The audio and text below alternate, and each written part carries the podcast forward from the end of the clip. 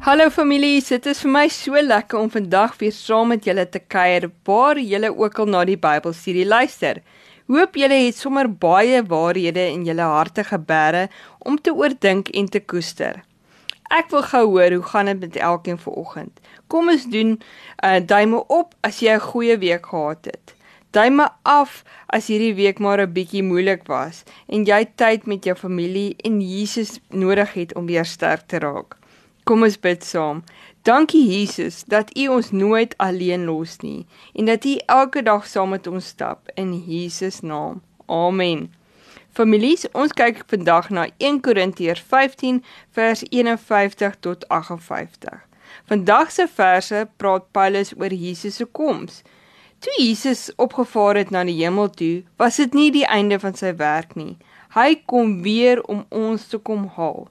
Sê vir die persoon langs jou, Jesus gaan my kom haal. Vir die wat kan onthou, was daar 'n liedjie wat ons gesing het as kinders. As hy weer kom, as hy weer kom, kom haal hy sy kinders.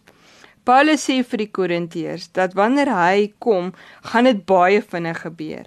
Hy sê in die Bybel, dit kindersvertaling. Dit is so vinnig soos wanneer jy jou oë knip. Ek kom ons doen gou 'n aktiwiteit. Familie knip gou jou oë. Was dit baie vinnig, nê? Ja. Paulus gaan aan om te sê, die Here se koms sal vinnig en skielik wees. Dis omtrent soos wanneer 'n mens jou oog knip. Dit gaan dan gaan daar twee dinge gebeur. Hulle wat dood is, sal lewendig word en nie sterf nie. En ons wat nog lewe, sal met hulle 'n nuwe liggaam kry. Die liggaam wat ons nou het, word oud. Die nuwe nuwe liggaam wat ons gaan kry, sal nooit doodgaan nie. Dit is presies wat die Bybel gesê het gaan gebeur. Die dood kan niks meer doen nie. God het gewen. Sjoe families, ons het so baie om uit te sien na ons lewe op aarde. 'n Nuwe liggaam wat nooit sal doodgaan nie en nooit weer sal die dood ons hartseer kan maak nie. Jesus het die sonde gewen. Ons kan so dankbaar wees vir ons hemelse Pappa wat ons so liefhet dat hy vir ons Jesus gestuur het, want dit is Jesus wat die sonde gewen het. Paulus sluit af in 1 Korintiërs 15 vers 58 met 'n opdrag. Liewe vriende, hou vas aan die Here. Moenie dat iets julle ooit van Jesus af wegtrek nie. Hou ook aan om vir die Here te werk.